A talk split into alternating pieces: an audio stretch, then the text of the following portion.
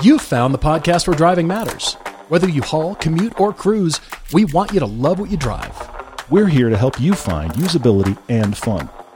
From first time buyers to jaded experts, we believe everyone is one great car away from being car obsessed. I'm Todd. I'm Paul, and this is the Everyday Driver Car Debate. Hello, everyone. Welcome back. Happy Friday. I'm glad to have you back on, with us on the podcast. We have so much still going on. We keep hmm. saying that, thinking we're going to reach the end. I think it might just be normal now. It's part of what we do. Yeah. We have got the first part of the Cars of the Past East Coast film. We have broken this into two parts for mm-hmm. TV episodes. So it's episode four, airing Saturday, July 23, 2022, That's 7.30 tomorrow. Eastern. And so the first part is really the first half of the trip, but what's on YouTube currently playing is when we drive each other's cars Mm-hmm. and the Jag XJ220. So because the TV episodes are truncated, Yep. we're dividing this into two. And then the last episode, Todd is currently finishing up. It is the new Z, Nissan Z car. Yep, that'll be episode six. So episode four and five are the, the cars of the past East trip, and then the Z car piece is coming. That, of course, all of that will come to Amazon and YouTube. There's a lot going on, lots of places to put that stuff. We're at the back end of TV where things feel extra nuts, but then we have a ton of content that comes out after that. We get, we get, we get all pent up with content, and then it's just an explosion of content for a few months. So we're just about there. We have to thank our TV sponsors though, because we couldn't do our television series and most Yeah. of what we do with this, doing this full time without our sponsors. So Covercraft is the lead sponsor. Everyday 22 is the code for 10% off your order. And of course, they also do free shipping. You can get those really cool sunscreens from them. Those are so awesome. I, They really We're in are. that time of year right now really where I. I reach for that thing the minute I stop the car. I wish I could somehow drive and use it, but I don't do that. So that's Covercraft. Griot's is killing it with our F1 piece that was last week. We cannot believe they got us in those cars. eDriver is the code there. They give huge discounts. It's 10% on all uh, products and 15% off liquids. And their stuff is great. And I say that not just because they're a sponsor, but last week I did a whole thing with the 300ZX taken to Cars and Coffee, and I used like the whole Griot's lineup. And I stepped back and went, I don't even do this well, and that car looks good. Your car looked fantastic, man. It's just that easy. Also, really It is. just that easy. I keep saying it, but if you haven't tried Griots yet, they are fantastic. They are the best car care products money can buy. We say it in the ad, and mm-hmm. it is true. I've used it for over 20 years. It is excellent. I'll stop there. Autotempest.com slash everyday. They are a search engine, so make sure you use the slash everyday part so they know that you heard it here on the podcast. Yep. There are multiple cars we need to discuss. Hmm. Starting off the list with the 2023 Honda Civic Type R, which has been revealed along with no specs. And what I love is the mm-hmm. headlines from every news outlet that says, most powerful Type R ever, fastest ever. How do you know? Because the marketing people said so, Just, Paul. well, they, there's no specs, there's They no information. So, so it There's is. Barely any info about the car in there. It will at least have one more number on horsepower and torque than the last, or or they might be this subversive. It might be the same horsepower number, but a little bit more torque, like one more pound feet Probably. foot of torque. It'll be something so that they can actually say most powerful ever. I'm very impressed by this, and I Yes. I have to say something that I think is going to happen okay.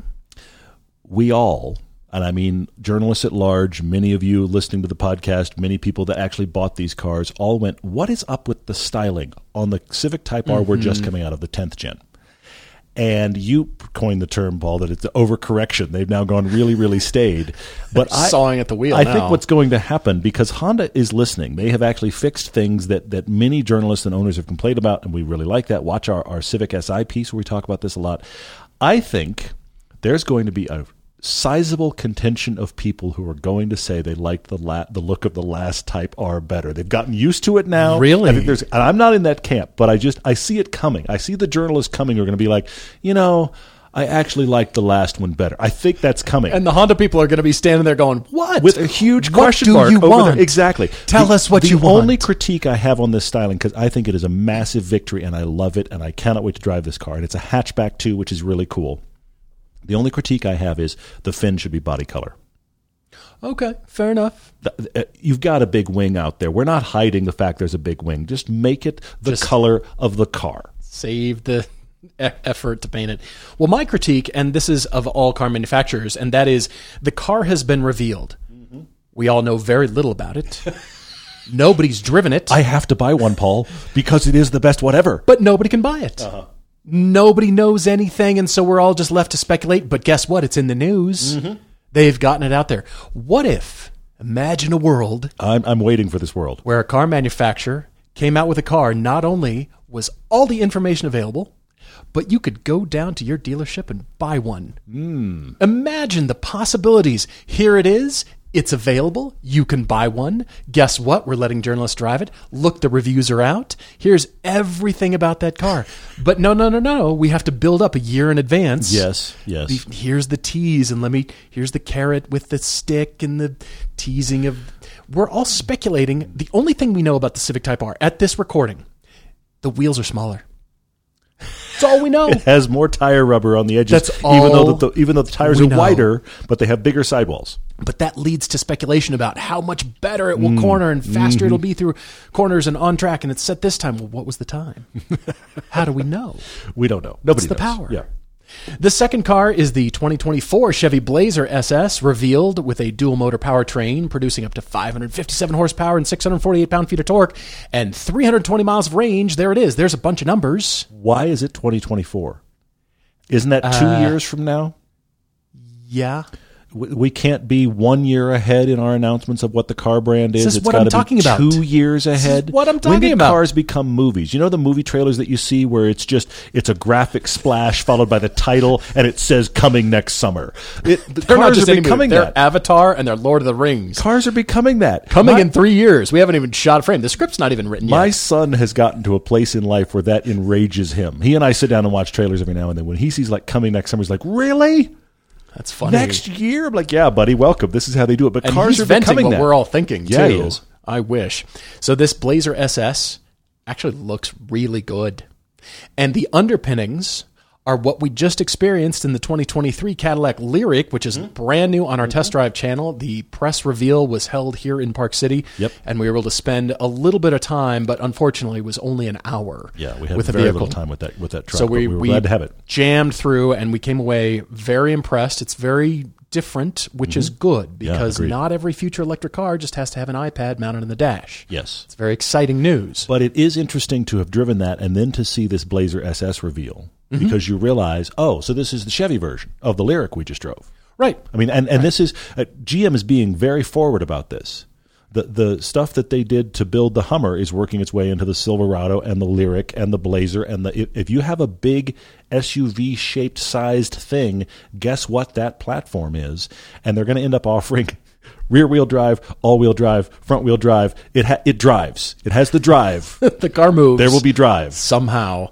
But that's okay because I like the the opportunity to differentiate various electric models. I just hope they do. Mm, that is key. There's the opportunity. Yeah, yeah, yeah. Certainly. Same platform between each.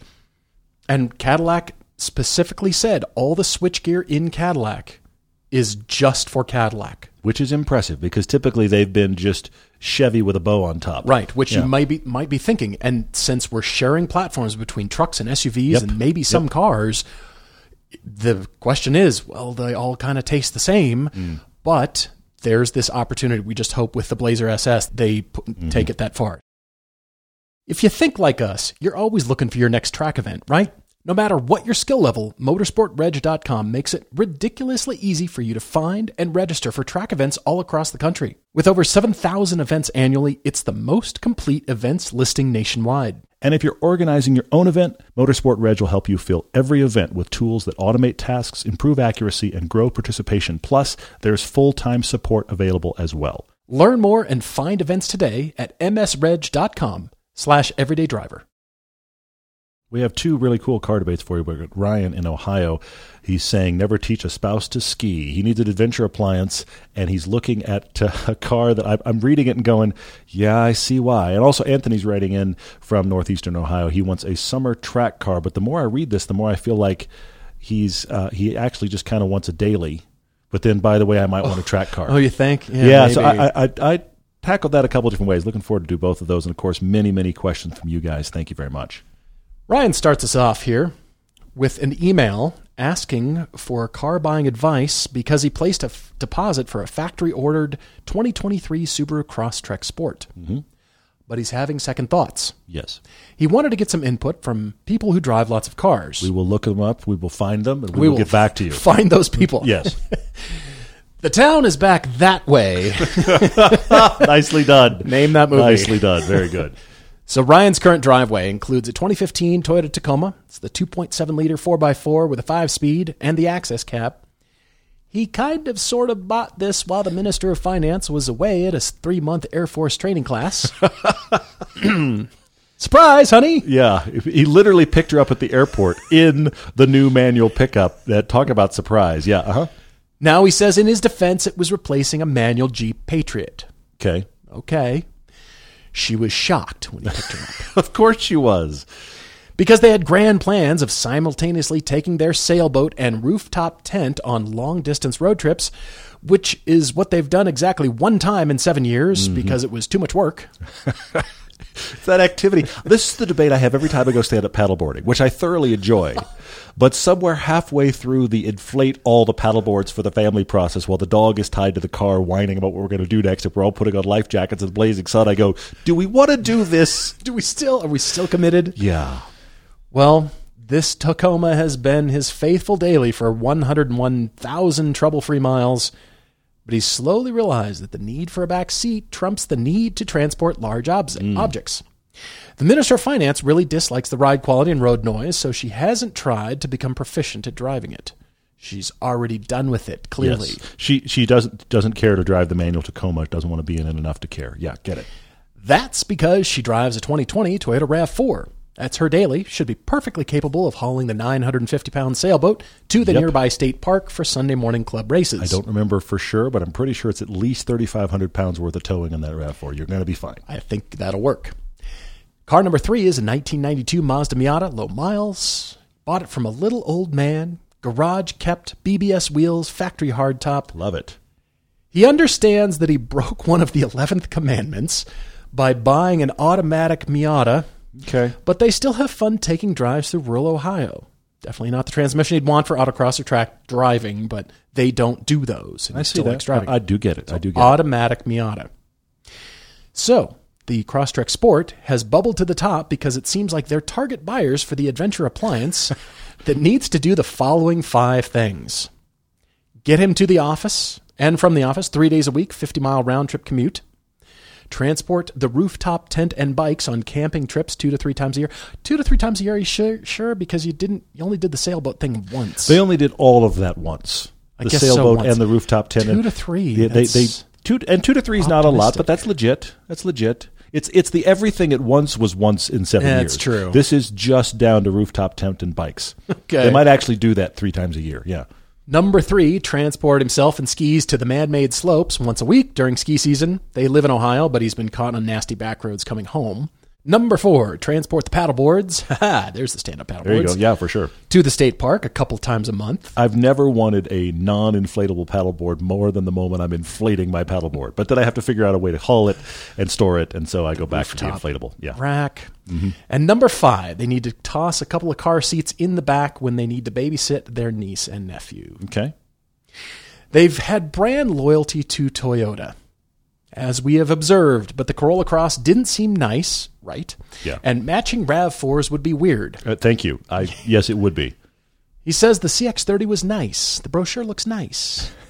but didn't seem outdoorsy enough, and the CX5 may as well be a second RAV4 with a Mazda badge. Yeah. Okay. I, I see how you got there. Well, Ryan says they test drove the Crosstrek Sport and really liked it, but sadly didn't get it up past 55 miles an hour because the engine isn't powerful enough. No, Scratch no, no, that. no, no, no, no. That's not what it says. But I, but I'm still laughing. Yes. I'm kidding. The highway was congested when they drove it. So they got home and started seeing reviews complaining the car was loud at highway speeds. The one on the lot was sold, and he's having trouble finding another one for a second test drive, so he figured that we would know something more about this. Hmm, interesting. They also rented a 2022 Forester on a recent trip to Colorado, and the 2.5 didn't seem bad in that car. Okay. Driving experiences are often highly subjective, you're right, and relative to previous previous experience. So he's wondering is the noise a, a, a real big concern? He's not sure. Is it going to be quieter than the Tacoma? Louder than the RAV4? He's still not sure. I, I think Ryan, right off the top here, I'm going to say this: quieter than the Tacoma. Check. Yes. Yes, the Tacoma is it's a rattle can. I know they are beloved. I know they are beloved. And I'm about to get angry Tacoma owner letters. but the in spite of the fact that they ain't broke, don't fix it, just run. Mm-hmm. And the engines are strong and they're crazy reliable and they look really cool. In spite of all of these realities, they have terrible ergonomics. They rattle and have a lot of road noise. Yeah. So. Yes, there is no question in my mind, having not even driven the Crosstrek like last week, it was a little while ago, that the Crosstrek at highway speeds will be quieter than your Tacoma. I doubt that the it'll probably be similar to the RAV4. I don't know what tires you're running on these things, but there's no question in my mind it will be nicer than the Tacoma if you take a road trip. Mm-hmm. I agree to that. Well, the only thing missing in here, Ryan, was your budget, but I'm going to extrapolate because a 2023 Crosstrek Sport begins at $28,000. So we're going to call your budget 30 to 35 by the time you're done. Okay? How about a Ute? Hmm. Ryan, how about a Ute? We just recently drove like that. the Santa Cruz versus the Ford Maverick. Hmm. I thought the Hyundai Santa Cruz you could really like, but you're going to want to get the turbo engine. That is the problem, that- which makes it expensive, Makes makes it forty thousand dollars. unfortunately. for everything you're suggesting, I'm scrolling back up to the activities section. You you're still going to have to put a roof rack on this. Yes, for sure. So the pickup bed part of it just isn't big for what you want to do. I mean, I guess for uninflated paddle boards is about as much as it'll hold. And, and the problem is that uh, I let's let's just say for sake of argument real quick because I because I like the Santa Cruz. Watch that Maverick Santa Cruz piece. It's on TV. It's actually on YouTube already. yeah. The Santa Cruz, the forty thousand dollar version, is superb. It's great to drive. It's good to be in. It looks really cool. Yeah, all of those yeah. things. But I really do think that if you buy the lesser version and you still have your Tacoma, you're going to wonder what the Santa Cruz is giving you that the Tacoma already doesn't. Because Oh, the right. Tacoma has a much more usable bed, and the Santa Cruz, in spite of looking cool, has a really short. It's a shorty, shorty bed. So It I think you're going to, to feel like the the Santa Cruz is really cool, but what am I getting that the Tacoma doesn't, other than nicer ride and quieter interior? I, I think there's a lot of overlap there. Then you're going to wish that the the Santa Cruz was more truck worthy. All valid points. I sort of forgot to mention that I'm kind of thinking you're going to sell the Tacoma. Ah, oh, they have. Okay, see, now you See, can get the forty thousand dollars Sort Cruz. of forgot to mention that Got part. it. Okay. I think you should sell it because your minister of finance was shocked. She still hasn't come around. Not a fan. And she hasn't tried to become proficient at driving it, which tells me she really doesn't want it around. Fair. Yes. Right? Mm-hmm. So I, I forgot to mention that part. I'm already way ahead. I thought the Tacoma's just going away naturally. By your description, I just automatically thought it's being sold. And then he'd have money left over. He'd have a, he could get a forty thousand dollar Santa Cruz and have money left over. Yeah. exactly. Okay. But then that bed is so unusable. Yeah. the Tacoma is way better. You might as well just get another SUV and still get the roof rack and have more interior space. Interesting. So I moved on to the Volvo XC40. Oh, okay. I considered it. The core starts at $37,445. That's for brand new. Mm-hmm. I like them a lot. I think that could be a sweet little adventure vehicle, but you have a RAV4. You're going to take that to haul the sailboat, take that to the mountains. Then I toyed with the idea of a Mini Countryman. 2023 starts at $34,950, so pretty much there, maybe a touch more than you're looking for, and it'd probably be fun to drive and give you the, the space you need in the back, and yeah, you can do all that stuff. But then I landed on a car that I think you need to look at. Hmm. I'm not going to try to pry you out of the category because you're adventure people, and I want whatever vehicle you get next to be able to go do stuff. I don't want you to mm-hmm. say, "Well, it's too hard because we don't have the quite the right vehicle and the yeah. thing doesn't fit in the tow hitch and the RAV4 it's my wife's and I don't want to use that and I want you to get something that you're going to use Okay. but still good for commuting. So I'm looking over here at the 2023 Kia Sportage Hybrid. It's brand new. The Oh, styling has changed. Okay. All right. Yeah. The HEV, the hybrid, starts at $27,290 for a 227 horsepower turbo hybrid, which gets you up to 43 miles per gallon in front wheel drive trim. Hmm. They only go up from, from there. However, there is also the 2023 plug in hybrid version of that. So there's the Sportage, mm-hmm. the hybrid Sportage, and the plug in EV Sportage. Wow. Let's They're making ourselves. They're all the Sportage all- it- Sportages. Would you like a Sportage? We have one for you. Now, this is more expensive, but it focuses on an electric only range of 32 miles. It's not quite good enough for your commute, but it gives you something. Mm-hmm. And a level level 2 charger, which is 240 volts, will get you to full battery charge in about 2 hours, which is kind of interesting to consider. yeah. Again, the problem is maybe it's slight overkill for what everything you need, but I do like the commute aspect of the hybrid or the plug-in hybrid version Sure. of that. Yeah, yeah, yeah. The big issue here is you've got two SUVs of the same sort. Mm-hmm. On the other hand, you already have a Miata. Even though it's an automatic, I'm not sure that I need to suggest something that is, you know, some hot sports car like a Cayman or an mm. 86 or you've got the Miata. You like to go tooling around and cruising in the Miata. That's your little GT car and you love it. So it almost seems like that area is covered even though I, I want to, Sure. Yeah, yeah, yeah. but I want you to have something different but still usable and meets your requirements. Could go sedan, but again, after this adventure list, I thought you got the tent, the skis, you want to commute, paddle boards. The RAV4 can do pretty much all of that, but you need yours. Mm-hmm. And she needs hers. Yeah, for sure. So no, don't get two RAV4s. That is super weird. Go look at Hyundai and Kia products. I think they're interesting. I think the hybrid's something that leans more towards the commute aspect of it. But look, you can get still get them with the X Line package. You can kind of mm-hmm. rough and tumble it up. It's check the rough and tumble box. You're reminding me of your neighbors that you had for a while who had matching white Subaru Outbacks. They moved. They were the same car. Yeah. They were two of the exact same car parked side by side in the garage. And Paul and I just, it, it honestly, it hurt our brains when the garage door went up. We- Just- they weren't even different colors. Yeah.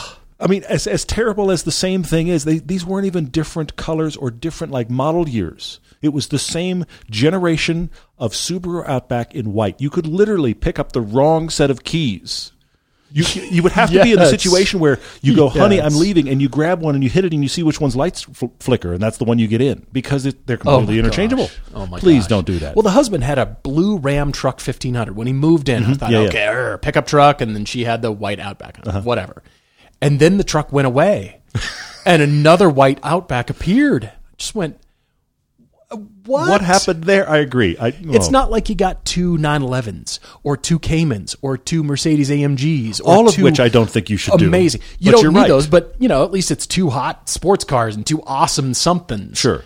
This was just two white Outbacks. But exact, but even down to the same color and it's white. yes, I just, I yeah, I I have those people ended moved. They my moved desire out. to live. Anyway, Ryan, um, I'm going to say here real quick before I offer some other suggestions. Yes, you're perfect for a Crosstrek. You guys are perfect for it. The, the, it is it is your your like light hiking shoe of cars, mm-hmm. where you can wear it to the office and you can wear it to go hiking. It is that kind of thing. It is perfect for what you want. It's like a Friday car. It's the Friday car. Yep. I'm going to go to commuting, and then this evening I'm going to pick up my wife, and we're going to grab all the hu- camping gear. We're going to be camp's going to be set up before dark. Yeah. it's exactly what it is. The I'm not a huge fan of the CVT, but Subaru does make one of the best ones. the The sport version is the power that car should have had. I know you've watched our reviews already, but it is the power that car should have had. It makes it much more worthwhile. Good gas mileage, reliable. Uh, yes, there's there's nothing wrong with the Crosstrek Sport. It's not exciting, but it is a fantastic tool for what you want to do, for everything you want to do. It does all of that. Matches the So, adventure so I, list. I cannot take away the fact that the Crosstrek would be great. All I'm offering here is alts that I think you should drive or consider if you haven't already. When you say you're taking bikes, that says to me you're doing you're doing a hitch because you're doing the rooftop tent on the top of the actual rack of the Yeah, car, right, right. and you're doing bikes on a hitch. Everything I'm talking about, you can do that. You need to drive the Jeep Renegade. That has a nine speed in it. yeah. It's yeah. it's actually it's better than you think. That that's what I think because because when we drove the Renegade, no, better than you think. when we drove the Renegade, we both kind of went, uh huh. When we walked in, we're just kind of like, yeah, uh huh. This is a cute little styling exercise, and it- it is better than you think. It actually it's it's a worthwhile contender. So drive the Jeep Renegade. It's better than the what did you have? A Patriot. That's true. Yeah, they they no. did have experience D- with d- you- no, it's be- it's Jeep. better than that. Well, So- Patriot, not better than you think. Yeah, exactly. So so drive a Jeep Renegade in that same category as the Mini Countryman. You brought it up earlier, Paul. I think that is a really interesting alt. You just don't see that Yeah. many. They still drive pretty well. They, they they don't drive as fun and chuckable as the little minis do. No, but there's But a lot of personality. They have that, that, flavor still in them. Yeah. And Mini, the company, has every possible accessory you can think of, kind of like Subaru does. So you could trick out your Mini Countryman to be your ultimate, you know, alternate. I have to do adventure. The, the Mini has that stuff for you. Just think light bar and mud flaps. Sure. So Mini Countryman is a is a good one, and then I do have the buy used and step up. Okay. Two cars that lean more toward you're a car guy. Mm-hmm. You have that Miata you enjoy. You'd like to have a little bit of fun, but you still need to commute. And by the way, there's a fire road. A used Golf R, the Mark Seven Golf R. That'd be fun. Now, I don't know Yeah. how much you're actually like. Are you doing any off roading? Is it just fire road? You could do that in a Golf R. It's just boat ramp. Ser- seriously. So Golf R, and then the Mercedes GLA AMG 45. There it is. That talked about that, is for a long time. Crazy fun. Yeah. you can get them used. That is a small little hatchback. I kind of want to see that at a campsite with a rooftop tent, tent on it. You're doing life right there. Bikes on the back. That's true. Tent on the top of that. Now both of those are more expensive. They are more luxurious in leaning, and they are also more performance oriented than the other stuff you're talking about. So I know it is. That's the wild card area. But if you wanted to lean stuff that was more driving fun and commute worthy, then that's where the Golf R and the GLA make more sense to me. But that's my list. I would add to that one tiny little thing, and that is take your MOF with you when you do all this shopping. So Mm-hmm. Yes, it's not yes. you brought home what? You sold the Tacoma. Good job. That's Mm-hmm. a point. Now you brought home that thing. Uh-huh. Point taken away. No, just do it together. So you both approve. Maybe she'll like it. Maybe you'll eventually get rid of the RAV4 and get something different. And I don't know. I'm speculating Yeah, right you're, now. You're off, off on a whole other car debate, but I like it. We all want to talk about the go fast parts we're thinking of putting on our vehicles, but what about the stop fast parts? Brakes are an essential part of your vehicle's maintenance, and upgrading is better than just simply replacing. You can transform your vehicle into a stopping powerhouse with a Power Stop brake upgrade kit that includes carbon ceramic brake pads, drilled and slotted rotors, and all the stainless steel hardware that you need to complete your upgrade. PowerStop is on a mission to provide a complete and affordable brake upgrade kit for pretty much every vehicle on the road. If you tow, they have that. Off road, track days, they have all that as well. They even have kits for brand new vehicles like our Toyota GR86. Take care of your brakes and even improve them by heading to powerstop.com and entering your vehicle's information into their easy to use brake finder that'll match you with the right brake kit for your vehicle. Anthony is also in Ohio. He's in the Northeast area, riding for a summer slash track car. He has a need, a hmm. deep need, Okay. because he wants to go to the track again. His fear, though, is buying something that will need major expensive work from tracking it once or twice a year. He got a taste for the Mid Ohio track two years ago with his 2016 BMW 3 Series M Sport wagon. Hmm. Really enjoyed it, but he hasn't been back. It's got 90,000 miles on it, though, so he says the major service time is coming soon. But he's been kicking around an Alfa Romeo Giulia Quadrifoglio idea. Ooh, you want to kick that idea around. You want to then drive that car much. yeah. Yeah. But he can only afford a used one in the mid $50,000 range, which is pushing further than he wants to go. He's worried that over the years of summer driving and the occasional track day, he'll be back to a major service or break down eventually. It's hard to say. You know, it just But tracking, we were talking about this the other day for for a totally different conversation. Tracking is really hard on cars. it is. It just We know that. We know and, that. and that's that's not a reason to not go. But all the stuff that your car consumes, specifically brakes and tires, consume is the key word here. They will be gone Mm-hmm. over a period of time by going to the track, and that's what happens, and that's what makes tracking fun. But there is no question that it has cost. Yeah, true. I mean, any car, like you said, any That car doesn't is just going to consume. This is what track days do. Now, Anthony's really been looking into ordering a 2022 M240i. He has found out that he really likes BMWs, apparently. Apparently, yeah. He likes the fact that it'll have a warranty for two years, or for years, many For years, yeah, yeah. And if it breaks, it won't be his issue for a while. Hmm. Now, if you haven't seen it yet, we drove the M240 uh, as a test drive. Yep. It's on our second YouTube channel, Test Drive on there, and covered a lot of things about the dynamics, how it drives. So take a look into that. And we've also got a piece coming on YouTube where we compared it to what we believe is its natural competitor. Yep, a surprising natural competitor, but we're excited about it for sure.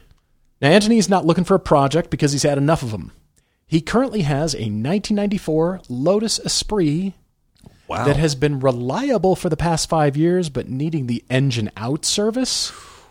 You had to take the engine out to do the service. I didn't know that on those cars. uh, some years. There, there's there's a problem with the early Evoras that to do a clutch is an engine out too. You're kidding me. Unfortunately, I'm not. I knew the clutch was expensive. I didn't know they had to pull the Pretty engine. pretty sure you do have to. If I'm, if I'm not wrong, I think that's why it's so expensive. I feel some expertise in pulling engines. Yes, I've, I've only aware. done one so far, but but it was an undertaking. It was, you. uh, you did not. You didn't hold back on that. That counted was for, like, really well done. It two. was multiple engines. Yes. he also owns a 1993 GMC Typhoon. Whoa. Which was the last time you heard one of those. Mm-hmm. It's currently in Florida at a well-known restorer for these vehicles. Restores in quotes.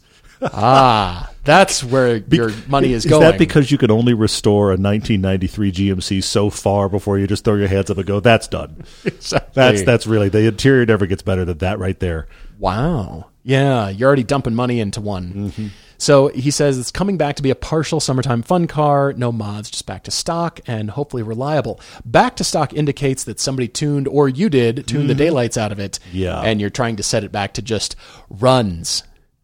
Now, as Anthony mentioned, the BMW wagon needs its first major service soon. He loves this wagon as it does everything he needs very well.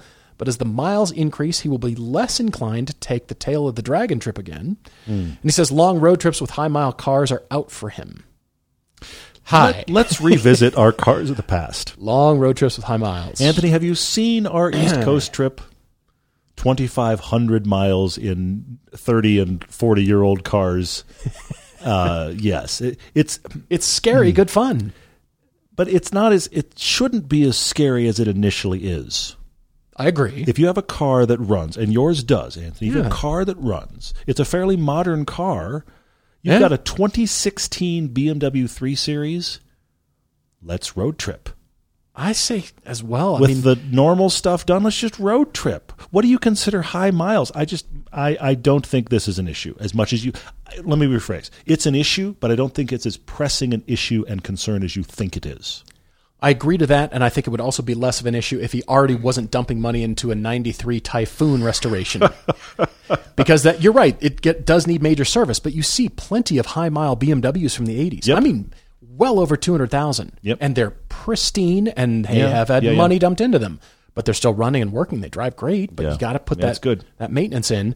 So I don't want you to be afraid of doing that major service. I don't want you to be coming up on the yeah. I don't want to do any. You know, don't put any more miles on the car because it's going to need its service. Get that service done and drive that thing. Mm-hmm. That is an option over buying another car here, because I feel like the other car is to gloss over some things or to to mute some expenses so he can kind of let the BMW sit and not get rid of it. Possibly, and I also think that the other problem with the car we're looking for is most of this discussion has been about I need a track car. But then as the email progresses, it's I need a daily. Yeah, you're Those are not the same car. It's very true. Well, his Minister of Finance currently has a 2022 Jeep Grand Cherokee L, so the extended one. The big one, yeah. But Anthony's having a hard time parting with the BMW wagon because it's a wagon. You never see him. It's such a cool car. But he says this other part of him says to sell it. Hmm. And get this the previous owner has offered when the time comes, they will buy it back because he liked it so much. I'm going to recap, Anthony. It deserves a recap for sure. Please, You've got a 90,000 mile BMW that you're not willing to drive because you don't want to do the major service because you've got a Typhoon sucking on your wallet over here. But even though part of you says sell the car, you don't want to because it's cool. And yet the owner, the prior owner, will buy it back from you. Mm-hmm. You could easily get rid of it. You've had your time with it. Sure, sure, And sure. you could easily move on to something else. I say now's the time, especially if you have a buyer. That is Okay. that changes everything. Because if you didn't, we could sell sure, try to sell the car, try to get you know get the money that Mm-hmm, Yeah, you yeah. want out of it. But the owner's willing to buy it back and probably willing to do it without you putting the money in for the major service. Which means Fair point. you don't have to Fair have the service done because that's what any potential buyer is going to want, just like you would. Mm. But this owner will probably be like, ah, you know what? Just you know, give me a good deal, and I'll buy it back from you, and I'll take care of the service.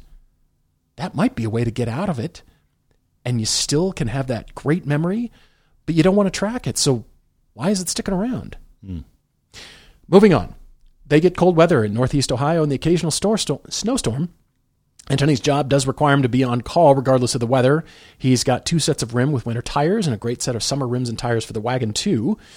He uses the wagon in the winter a lot because both his kids play hockey, which means early morning travels in the cold, snowy weather. And right now, the budget budget is around mid fifty thousand dollars, as he can't find anything he wants that's cheaper than that price range. Hmm. Very interesting. I am all about selling that BMW right now. Are you? I have a very different take. I'm curious to hear more of your thoughts. I, I think it's an albatross. Interesting. Okay. I think it's hanging around your neck right now because you don't want to drive it, but yet you do want to drive it, and you're going to drive it because your kids need to get to hockey practice and you mm-hmm. just need to get around. You're not going to track the Jeep, plus it's your wife's, and you've got two other cars that you've got to dump money into already. the Esprit and the Typhoon. Whoa, and Both of which are crazy cool, but Yes. neither of which are let's pull them out today. and you're not indicating you're willing to let go of those. Mm-hmm. So you're only in acquisition mode, but there's no trade off. There's no get rid of something. It's there's no give to get. Okay. Or All right. I guess the other way around. So I'm fully on board with selling the BMW. You've Okay. got the owner. Call him now. Stop the podcast. The podcast will be waiting. Hit the big play pause button. Come back later. call the owner and come back. And so, okay, now you're back, Anthony. Now you've sold the BMW. The owner has accepted. Funny. You've worked out a deal. Now you can go shopping, and you don't have to spend fifty grand for something that will get you a commuter, and it's under fifty thousand dollars. Okay. All right. It's the GR Corolla. interesting. Okay. All right. It is a track car. It's built for the track, and yeah, Hmm. you can tool around and commute in that thing. And it's all-wheel drive, no worries. Throw winter tires on that thing. You got Look yourself a little you. rally car. okay. You are the target market for the GR Corolla. It's not a want. You need one. That's good. That's How really off base good. am I? Am I- No, I, am I way I, off? Am I, I- I see where you went. Where am I here? We just had the perfect potential owner for a Crosstrek. You have found the perfect potential owner for a GR Corolla. In spite of all of us that are excited about the car, Anthony apparently was on the mood board. Plus, you said mid fifty thousand dollar range, which even if you have to pay markup, you have it. I hate the idea of paying markup. I don't want to do it. I yeah, don't yeah. recommend it. But on the other hand, what if you got your order in now and you didn't pay markup and you found a good dealer to work with and you got your GR Corolla? Your kids would love it. Hockey equipment fits. You can track the daylights out of that thing. Yeah, you could for sure. Take it to the track, commute in that thing, and it's perfect for winter. It's already set up for winter. Swap your tires. You're already used to that procedure. Yeah, yeah, yeah. I thought of the GR86, but it's not of a, as good of a commuter. The back seat's tough for your kids. And then I to- started toying with some other ideas, but they're only front wheel drive. The Civic Si and the Type R, brand Mm-hmm. new one, cool. I they're built for track, and and this was on my mind. I know Mm-hmm. Todd, you said that he's really looking for a daily, and then maybe another extra car, but he's already got two project cars I know, that are know. pulling on him. I- Yeah, yeah, yeah. I know you want to keep those, Anthony. and I I know you want to put money into them, and, and then those will be the fun cars. But you're looking for a car that you want to beat on. I think that GR Corolla is going to take the abuse. Same with the Hyundai Elantra N.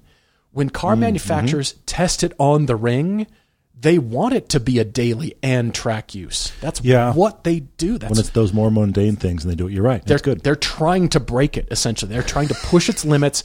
Here's the price point. We got to keep it in this, so we can't add cool parts or change the geometry to to Mm-hmm. do what we really want. But within that price point, it does really well on track. That's what the Elantra N represents to me. Break it only as the ring can. Yes. Yeah. So GR Corolla is my first choice, and then look at these other fun cars. Plus, you'll be a cool dad driving these snorty, hot rodded. You know, they're they're just economy cars, but they've got giant wings on them, so you'll instantly be cool. Wings make it better. Anthony, I have to admit that Paul's uh, take on that is quite compelling, and I think he may have found the answer. But I went a totally different route, and I want to walk through a couple things in your email because I feel like the email takes a turn in the middle. It starts with, I really miss going to the track. I, I really want to go to the track. I need a car to go to the track. And the longer you write, the more it's just, you know what I need? I need a new daily. So funny. It's, it's two different emails, Anthony. So I'm going to break it down in those terms. First off, I'm going to tell you some potentially bad news. you were considering getting a new BMW M240 because you think the warranty will save you. oh, We know people who have tracked their brand new, and I mean like had dealer tags. Yeah. BMWs. Yeah. And BMW does not look kindly on replacing things under warranty because they can tell the car's been tracked. Do, that is not a defense. Which is strangely enough because BMWs are tested and designed, you know, at Yes. the track, and they promote them as But great track. we know people that have blown through tires and brakes, and BMW has been like, yeah, because you went to the track. You're going to need to pay for that. Yeah. So the warranty is not going to save you with track work. It won't. so take that out of your mind. The second thing is, as the email develops into I need a new, new daily, you keep just singing the praises of this BMW wagon. But the fact that it needs a service is this big black spot on the car. You know it. You know exactly the condition it's in. You know exactly what it needs for the service. It seems clear you know exactly what it needs. So go get that done. Well, he's got the typhoon of dollars being sucked out of his bank account. I realize that, but that's not a car. That that's a grand unknown. He he's got it in quotes. It's under a restorer's hands right now. True. Okay, Which means send me the invoice We when you're don't know how it's going to do, and you also have an Esprit that's reliable. When does that get driven? By the way, Those are weird words to put I- together. I, can can we come drive your Esprit? Because I just it sounds like it needs to be driven. But the wagon, you have the winter and summer wheels. It's great for your commute. You'd love to drive it. It's interesting. It's cool. The only problem is, oh, this needs a big service. And I, as the person who has had a my wife in a Porsche Cayenne for seven years now, which has gone through multiple big services, just wants to say to you, get the big service done True. that is such a known commodity for you that you genuinely like. Keep the wagon, get a track car. This is where I'm at. You started with hmm. a track car, so let's actually keep the wagon, let it do what it wants to do, and you get to shop, spend 20K. Get yourself an MX5, a first gen FRS BRZ 86 chassis, an MR2 Spider, or a Honda S2000.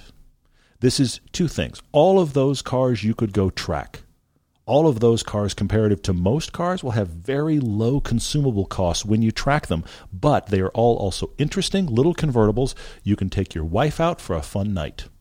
Drop the top go somewhere nice for dinner on a perfect evening. Scrolling back up to the top, he hasn't been back to the track in two years. i know. But but but we start this with i need a track car. Mm-hmm. Everything else in life is handled need a track car.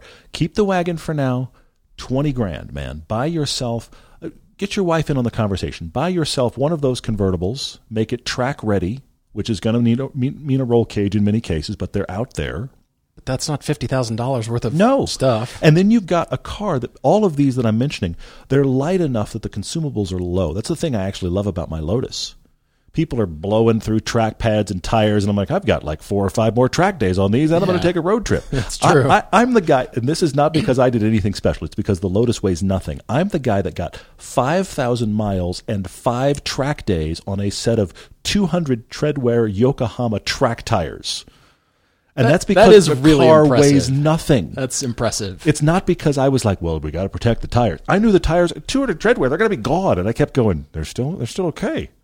Well, All right. I mean, they were pretty bad by they the were time done. they Oh, were shot. Last right? track day, it was like everybody's looking at the car. Going, you okay? They're sticky like bubble gum. I was fine. But my point is, these lighter cars are not nearly. You do not want to be maintaining a Porsche or a BMW after lots of track days. You just don't. Yeah. So that's why I think cheap car that you can literally use on track, or you could commute on a nice day, or you can take your wife out, but you have the wagon to do all the wagony things, and then you can really. I bet you, if you have that that new fun car for a year, you'll be able to take a really good assessment of your quite wide ranging garage of choices and figure out what stays. We recently got an email. Mitchell N in Tasmania writes us. Just wanted to give a shout out to Mitchell. Thanks for writing, man. I really appreciate it. Nice to hear from you. You're listening and watching from all the way over in Tasmania, which is really cool. Yeah, very cool. He is asking why don't people put video podcasts up anymore? He would pay money, not huge money, but he'd pay money to get our video content through his podcast app rather than using YouTube. He says he hates YouTube ads though, but not Australian dollars fourteen ninety nine. He doesn't want to pay the I don't want ads anymore on YouTube, but he hates the ads. I have to do the quick side note here, Mitchell. I'm sorry because I I actually see the sentiment and I want Paul to continue with your actual sentiment because it's good. But I do have to say, content costs money to produce. Mm-hmm. It has to be offset somewhere. YouTube has, you know, a country's worth of servers somewhere being cooled by the entire world's air conditioners, okay? that costs money too. The only way to Yeah. offset that is ads. And uh, unfortunately, our YouTube content only monetizes half of its views because of people running ad blockers. And the people running ad blockers often get really self righteous about it. Of I hate ads, and I keep thinking stuff costs money, including entertainment. Yeah, I'm the same way because I don't like them either. I don't like them either. But on the other hand, the services and products, uh, the companies who sponsor us, those are well thought through. We want people to hear the ads and patronize these companies because we know them personally and we believe in the products, and that's important to us. But then the, there's the YouTube ads too. I'm the same way. I don't want to sit through YouTube ads, but on the other hand, I realize, wow, it's it really does help when Todd and I need to plan stuff and we're going Yes. shooting, and it's a big deal. I, I do not. I specifically don't run ad blockers, especially on YouTube, because I know that that content creator is going to make some money. I know that mm-hmm. the big YouTube monster's making it too, but that content creator is going to make some money in the same way I know I'm going to make some money to maybe do more content. I hate it, but it's a reality. Mitchell puts a number on it. He hates ads to the tune of about five dollars a month. Okay. How did you arrive at that number? you know, you can. Cl- by the way, when you click the skip ad five seconds in, that counts. Yeah, it does. That counts yeah. to those of us getting money from those ads. By the way. Yeah. Anyway, But then Mitchell could imagine subscribing to our podcast feed for eight dollars a month, and he'd be happy. so I have to build that now. exactly, because he'd be free of the unwanted advertisements, and he'd feel he was directly supporting creators he values, which we appreciate. But I don't think there's going to be enough of those people to do that. Mm. But there's a great way that you can, and that is through Patreon. That's true. and our patrons do support us. It is optional. You can do a dollar. You can do. We've had some very generous patrons, which We is have, for amazing. sure, for sure. And at the top end, we include them as board members, and we get on a monthly Zoom call. Yep. To talk inside stuff and tell them what's coming. What you know, inside stories about. Here's what happened on that video. And Yeah, yeah, just- yeah. We we love hanging out. It's usually on, on a Wednesday mm-hmm. afternoon, Wednesday evening, and we've had 20, 30 people on sometimes. It's it's which really is pretty cool. We we can't thank our patrons enough. You also, if you are a patron at any level, you get onto the Discord. I'm bringing it up right now because it dawns on me. I have good news, bad news for all of you listening. Yeah. that directly relates to patrons and Patreon. Our Utah meetup is happening this year. Yes. You'll notice on the website it is being launched as a sold out event. And that is because we try. We don't have many options, but we try. We did it with the other pilgrimage trip, the one to Germany and Belgium as well. We opened it up to our patrons 1st mm-hmm. And our patrons responded overwhelmingly when we opened up the Utah meetup, which is happening in September. We had 20 slots available. They were gone in under 24 hours. So fast, in fact, that we had patrons that were like, well, I just now read the email. Yeah. So we opened up four more slots, and those were gone in another 24 hours. So the the the actual I can't believe I'm saying this. Our Utah meetup is going to be awesome. It is being launched to all of you who are not patrons already full. Now you can still sign up and get on the wait list. There may be people that drop out. I, I am just saying that because it's one of those little perks we like to give our patrons, and our Discord forum is really, really cool, and a lot of people talked it up on that, which is why it sold out so fast. But I am amazed. I wanted you guys to know we are still doing it, but I'm sorry to say that I'm announcing it's out at it's full. we're amazed and thankful and grateful to everybody coming, and we, we still can't believe that happened. It Yeah. just is what it is. That's the position we're in. But Mitchell, thanks for writing. We really appreciate it. Write to us your car debate when you're ready. Love hearing from you. And Yeah. like Mitchell, like Ryan in Ohio, and Anthony in Ohio as well. If you've got debates, everyday driver TV at gmail.com. Time for some quick questions. Glenn DeJacomo asks, "What costs more, a new GR86 or maintaining my 928?" I wondered if you'd tackle this one. I think he's trolling me. He is. He's he's not wrong though. It's, he says, I'll bet it's close and the 928 will cost more sooner than later. No, you're wrong. It costs sooner now. I put more money, including the purchase price, but more in, money into that car than the GR86 cost. wow. I can't believe I said that out loud. You did say that out loud. It is a thing. If you watch our Fix It piece, our, our, our We Fix It after our West Coast road trip, we break down the cost. It gets scary quick.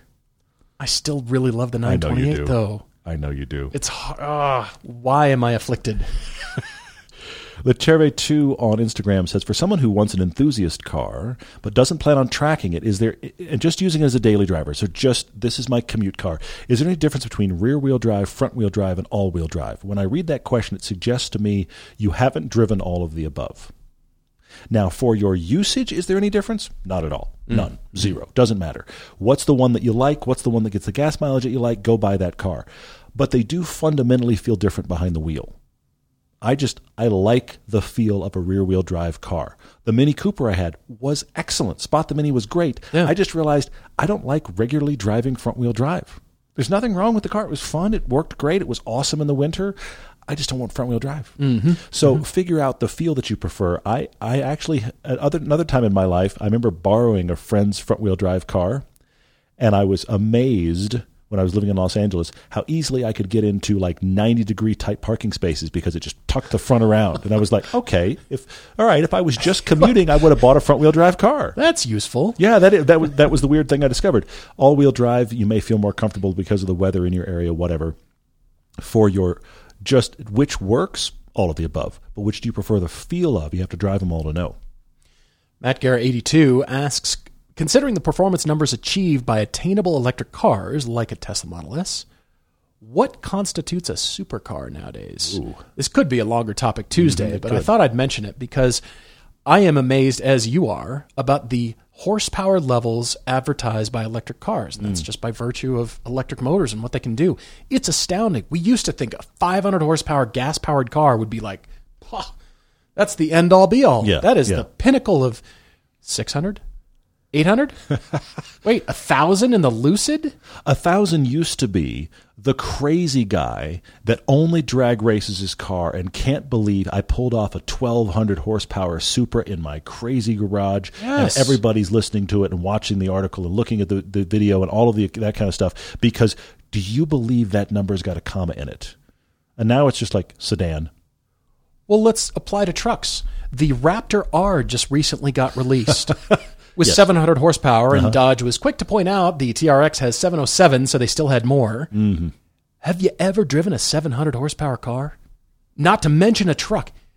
It's mind warping. It is. It's amazing. It's awesome. You pay for that in price and main, maintenance and gas and The tanker truck you're pulling along as a support vehicle, but It's- it's fantastic. It's fantastic. It's amazing. It's revelatory. And 700 horsepower. And, you know, all the electric car owners are going, really? That's cute. good, good, good on you. Yeah, Good, job. You're on the level playing field now. Yeah. It's not just numbers anymore.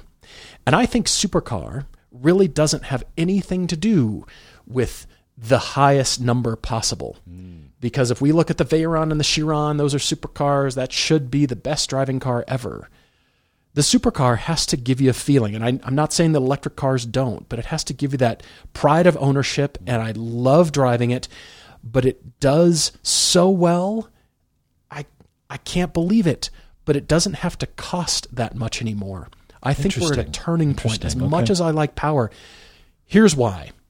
I think the Cayman GT4 and the GT4 RS are supercars. They do outstanding Mm-hmm. Yeah, that's things. fair. That's They're fair. amazing.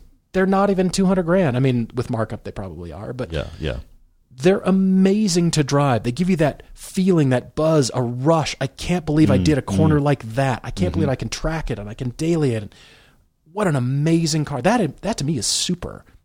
Doesn't have that much horsepower. I mean, Yeah. GT4 RS has 500, but still, you know what I No, I mean. take your point. I It's not the Carrera GT. It's not the 718. It's not yeah, yeah. McLarens. It's, I mean, those seem mind-boggling to me. And yes, I welcome that, but those seem almost restrictive because I oh I can only take it to car shows and I, you know, everybody surrounds me in traffic when I drive this thing. And I feel boxed in, and you know what I mean. So is it worth owning? Interesting. I, I, I'm going to add to that because I think for me, part of the reality is it has to be fairly rare and it has to be performance focused. Okay, yeah. Doesn't mean Yeah. that the, the Tesla next to me might not be faster from the light. I mean, that's pretty good performance. Yeah, for sure, know? exactly. But but the Tesla, in spite of the fact it sells performance, its purpose, its reason for being is not to be a performance car. True. And if they could sell as many as the Toyota does Camrys, they would.